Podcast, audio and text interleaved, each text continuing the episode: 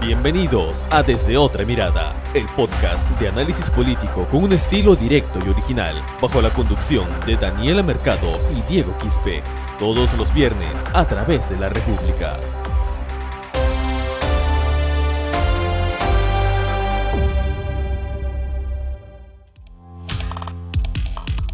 Eh, muy buenas tardes amigos que se conectan a su podcast desde otra mirada. Los saluda Diego Quispe bienvenidos a este episodio número 29, donde ya estamos analizando esta campaña electoral, la segunda vuelta que se viene calentando. Y hoy vamos a hablar sobre la crónica de un debate que hasta este momento todavía está tras bambalinas. Eh, ¿Qué tal Daniela? Buenas tardes. Buenas tardes, siempre nos acompañas también en este espacio. Bienvenida.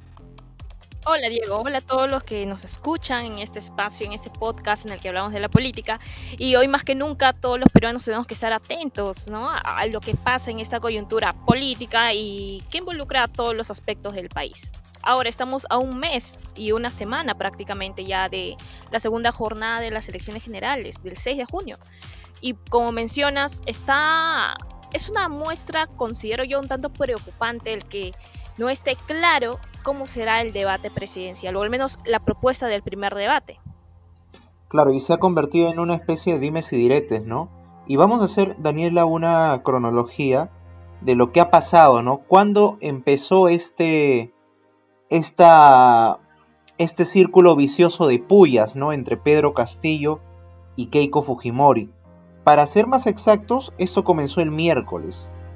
El miércoles, cuando eh, trascendió de que el Jurado Nacional de Elecciones iba a tener cuatro debates. ¿Ok? Cuatro debates. Eh, dos de candidatos presidenciales y uno con candidatos a la vicepresidencia y otro con equipo técnico. Cuatro debates. Entonces a Keiko Fujimori en una de sus actividades le preguntan sobre este, esos cuatro debates que va a haber y ella da el primer golpe. No dice, espero que Castillo eh, no se corra ¿no? Del, debate. ¿no? Dice, espero que Castillo no se corra del debate organizado por el Jurado Nacional de, Elecciones. Eh, ese día eh, Castillo se encontraba en Máncora, en Piura. Perdón, se encontraba, sí, se encontraba en Piura, justamente Daniela recorriendo el norte de él. Y lo que él declaró en respuesta a lo que había dicho Keiko era que él no se corre ningún debate y que si la señora Fujimori lo quería, él la esperaba a un debate en Puña. Puña es la localidad, eh, se podría decir es el pueblo natal de Pedro Castillo, que está en la provincia de Chota, en la región Cajamarca.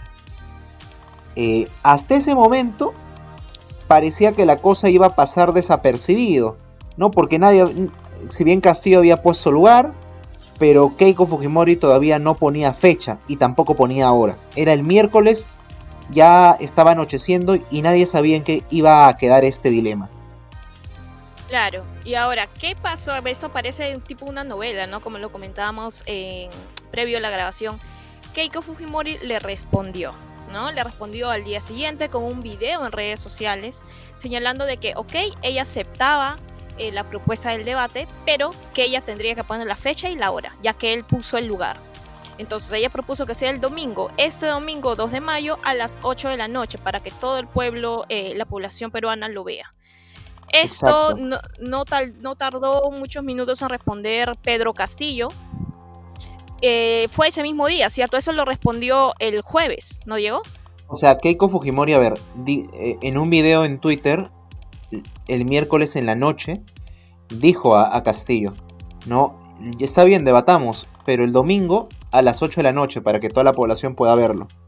Castillo respondió al día siguiente, desde el aeropuerto de Tumbes, o sea, ayer jueves, a las 11 de la mañana, cuando estaba a punto de abordar su avión para venir a Lima. En un video dijo, ¿no? Está bien, yo no me corro del debate, debatamos en Chota, pero no el domingo, sino el sábado a la una de la tarde en la plaza de Chota. Y inclusive le recordó, dijo, yo no me corro, yo no soy como tu papá, que se fugó luego de haber saqueado este país. Sí. Eh, precisamente como lo mencionas, eh, eh, Pedro Castillo lo, le respondió el jueves 29 de abril con este video, con esta frase final en su video.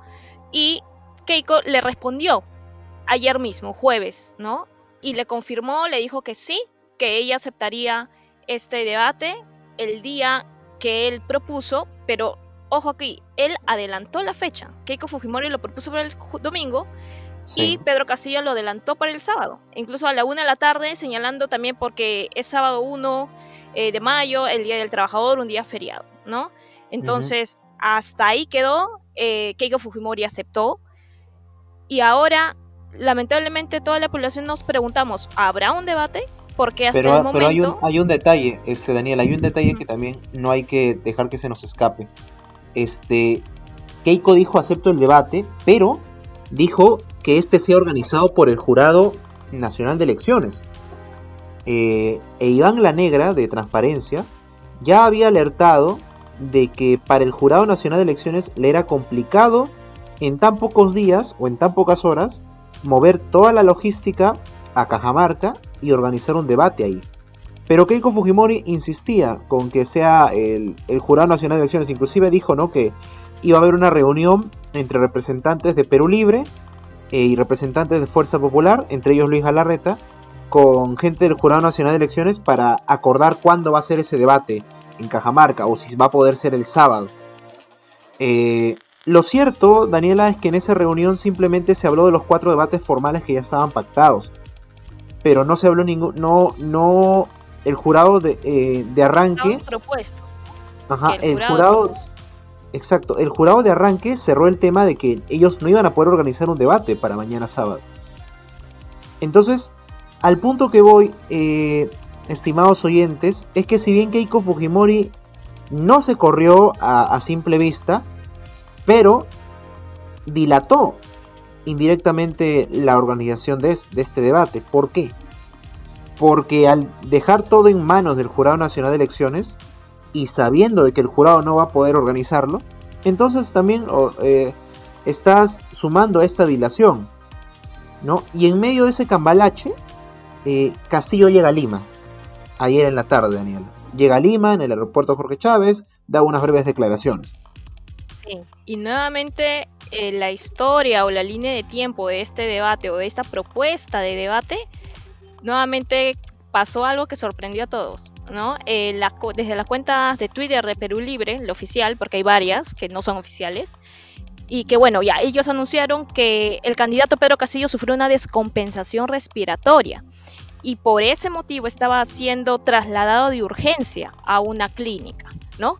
En el que obviamente ya la República confirmó de que no fue directo a una clínica, sino fue a un laboratorio en Breña para, para descartar que tenga eh, el coronavirus por cierta enfermedad que él ya superó a inicios de este año, ¿no, Diego? Y posteriormente, ya en la tarde, se dirigió a la clínica La Luz. Ahí se quedó hasta la noche, el equipo de, de este medio también se quedó para registrar cualquier declaración, pero la prensa ni, de parte de, la imagen de la clínica volvió a salir e, en, la noche para informar cómo iba este proceso. Entonces hasta ahí... Ajá. Keiko Fujimori en tanto estaba en Vía El Salvador presentando a, Luis Carranza como parte de su equipo técnico y ya cuando llegó la noche todos estábamos en incertidumbre, ¿no? ¿Habrá o no debate? Claro. Eh, y entonces el, jefe de campaña de Perú Libre eh, Richard Rojas dijo a, la República que Castillo solamente tenía una faringitis, si bien algo crónico, eh, algo agudo, pero que mañana, o sea, hoy viernes, iba a continuar normal con sus actividades y que hoy se iba a dirigir a Chota, Cajamarca. Eh, y que el debate seguía en pie, de que por ellos normal, todo seguía en pie. pero el problema eso fue la... El problema es que horas después, ¿no? Horas después, perdón, Castillo lanza un tweet a las 11 de la noche, donde señala de que va a haber debate sí o sí. Eh, pero las cosas que han venido sucediendo, Daniela, en Cajamarca, demuestran de que hay una seria desorganización, una grave desorganización, y que todo pinta para que en Cajamarca no haya debate, salvo que acepten algunos ofrecimientos de otros medios de comunicación que están eh, proponiendo ser ellos los organizadores. Claro, eh, este tema, eh, como mencionamos en un inicio, está en suspenso. La mayoría de personas, incluso nosotros, los medios de comunicación también, nos cuestionamos, ¿habrá debate? Hoy en la mañana, ayer ha sido el tema del día, y hoy en la mañana el alcalde de Chota anunció que, que ellos están, se proponen, se ponen a disposición de ser los organizadores del debate, que anteriormente han tenido debates y esta no sería la primera vez que lo hagan. Pero ¿qué pasa? Minutos después, un representante que es comando de, Perú Libre, que así lo anunció el partido, señaló de que no hay las condiciones necesarias para ver el debate, por ende no habría este sábado en Chota. Eso también, y como mencionas, y es necesario resaltar y enfatizar en esto, que se muestra una grave desorganización en parte de, Perú Libre y con la población ahí, porque quien propuso que sea en Chota y que sea este sábado fue Pedro Castillo. Y aparte, Keiko Fujimori lo dijo para el domingo, él lo adelantó. Claro, y ahora e RPP ha propuesto eh, organizar el debate mañana, Keiko ha aceptado, y prácticamente lo único que falta es que Castillo confirme. Que Castillo confirme, Castillo en ese momento sigue hermético, no, no todavía ni siquiera ha viajado a Cajamarca, eh, y, su vocera, una, su vocera, la señora Martina Portocarrero, ha contradecido a Víctor Cabrera, que es el coordinador del comando de campaña en Cajamarca, y ha dicho de que el único autorizado para hablar es Castillo. Y si Castillo ha dicho que va a haber debate es porque va a haber. Es lo que ha dicho, es lo que ha dicho Martina Portocarrero. Y aquí nos ponemos a analizar en qué condiciones habrá el debate. Como menciona Iván La Negra también en conversación con este diario resaltó que para ver un debate, un evento tan importante en una contienda electoral, se deben tener unas mínimas condiciones y en el contexto de crisis sanitaria muchas más, ¿no? Medidas de bioseguridad, seguridad, etcétera. Ahora también es tal vez un tanto curioso porque los medios eh, reportan que en la Plaza de Armas de Chota ya se está armando un, estrado para el debate, supuestamente. Entonces aquí viene la, duda, ¿por qué no se comunica a la gente y principalmente a la gente local de esa localidad y también a, a los medios de comunicación en general, claro? Exacto. Ahora, bueno, vamos a esperar qué sucede en los próximos minutos. Eh, Daniela, eso está en incertidumbre. Eh, pero mientras eso, eh, la brecha entre Castillo y, Keiko Fujimori se ha acortado un poco.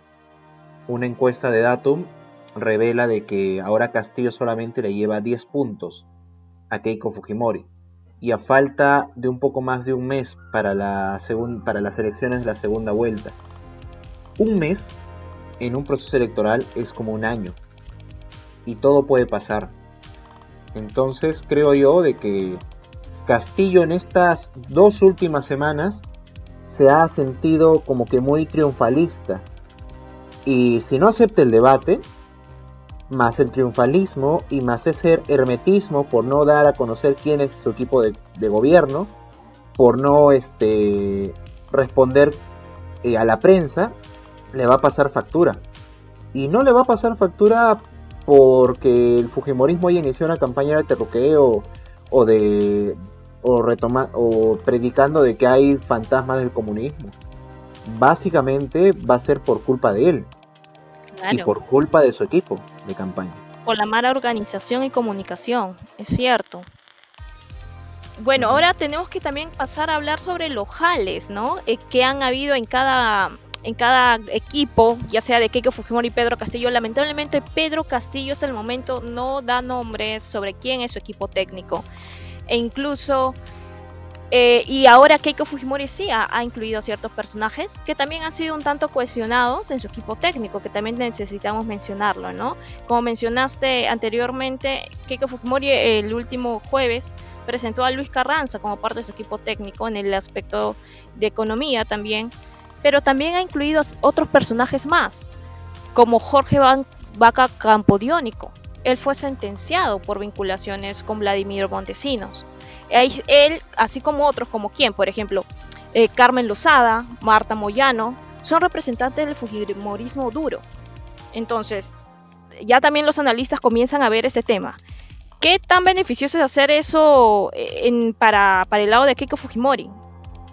le va, a ayudar en los votos de los indecisos para que pasen su, a su lado y voten por ella, Posiblemente no, es lo que la mayoría dice, ¿no? Porque ellos son representantes del Fujimorismo duro y representan a esas vinculaciones que tuvo, que fue corrupta, quieran o no, del aspecto con Montesinos y Alberto Fujimori en ese régimen del expresidente.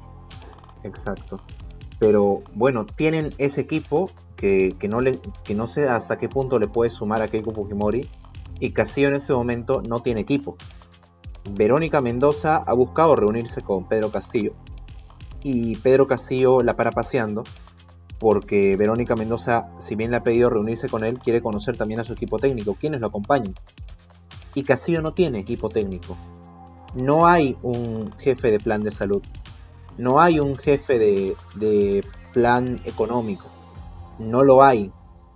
El, único médico eh, destacado, si, puedo usar esa palabra, en, en, Perú Libre es Vladimir Cerrón. Pero Vladimir Cerrón, pese a que Castillo dijo que Cerrón no se va, va a estar fuera de la campaña, Vladimir Cerrón está abocado al comando de campaña en Lima. Y por eso ayer él lideró una reunión con gente de Juntos por el Perú, con gente de Nuevo Perú. Eh, pero de ahí no hay más.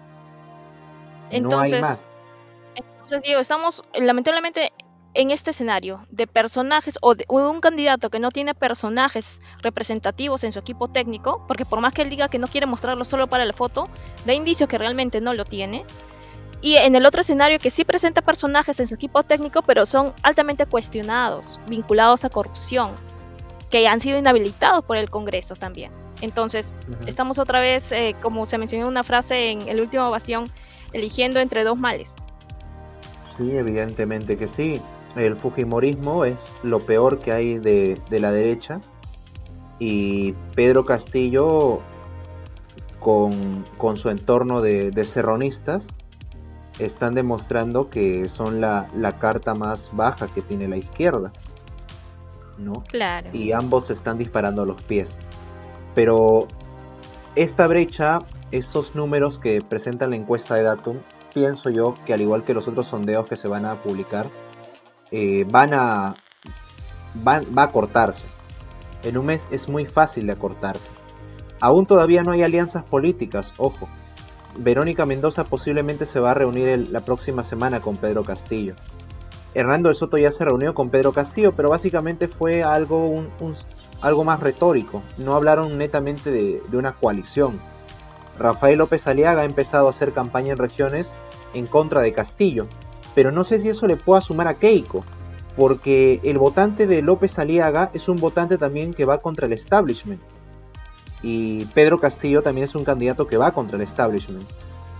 Entonces no sé hasta qué punto. El FREPAP está apoyando a Castillo. Bueno, el FREPAP, una facción del FREPAP también ha apoyado a, López Aliaga.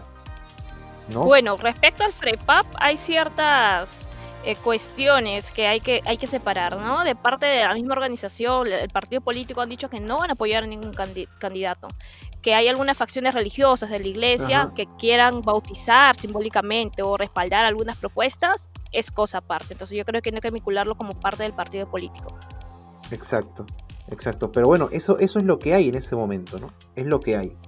Y todo está en incertidumbre. Eh, y lo único cierto es que eh, si Castillo no va al debate con Kiko Fujimori, se va a estar disparando a los pies se va a estar disparando los pies. Totalmente, totalmente. Y ojo que también especialistas mencionan que las posturas de partidos políticos y posturas de ex candidatos realmente no influirían mucho en el voto del elector a favor de un candidato u otro. Entonces, yo creo que aquí también los candidatos tienen que enfocarse quiénes son los indecisos, porque como se ve en esta diferencia de la encuesta del IEP que se publicó el 25 de abril, que mencionaba una diferencia de 20 puntos porcentuales, y ahora con la de Datum, que se ha reducido a 10, entonces, es este grupo de indecisos que se ha ido por un lado y para otro, para un lado más, ¿no? Que para el otro, pero igual la diferencia sigue marcándose. Entonces los candidatos tienen que enfocarse en ellos y obviamente en dar propuestas claras de una vez y con, con posiciones ya más concretas en temas tan importantes como la salud, educación y otros aspectos. Exacto, exacto. Bueno, y lo lamentable es que mientras Keiko tiene un equipo que deja dudas y Castillo no tiene equipo, nadie sabe quién va a tener la, llave para poder resolver esa crisis económica y la pandemia. Con nosotros será hasta la próxima semana, Daniel, estimados oyentes que nos acompañaron aquí en Desde Otra Mirada. Eh, síganos a través de nuestras plataformas en la República y estaremos más con más el próximo viernes hablando sobre esta brecha que se va cortando. Y esperemos que podamos hablar de que hubo un debate. Y esperemos también de que para la próxima semana podamos saber si hay equipo técnico en el, en el bando de Castillo. Tantas preguntas que quedan en el aire, pero será resueltas, espero, las próximas semanas. Hasta la próxima. Hasta la próxima, gracias. Esto fue Desde Otra Mirada, el podcast de análisis político con un estilo directo y original. Sigue nuestros episodios a través de Spotify, iBox, Google Podcast y las redes sociales de la República.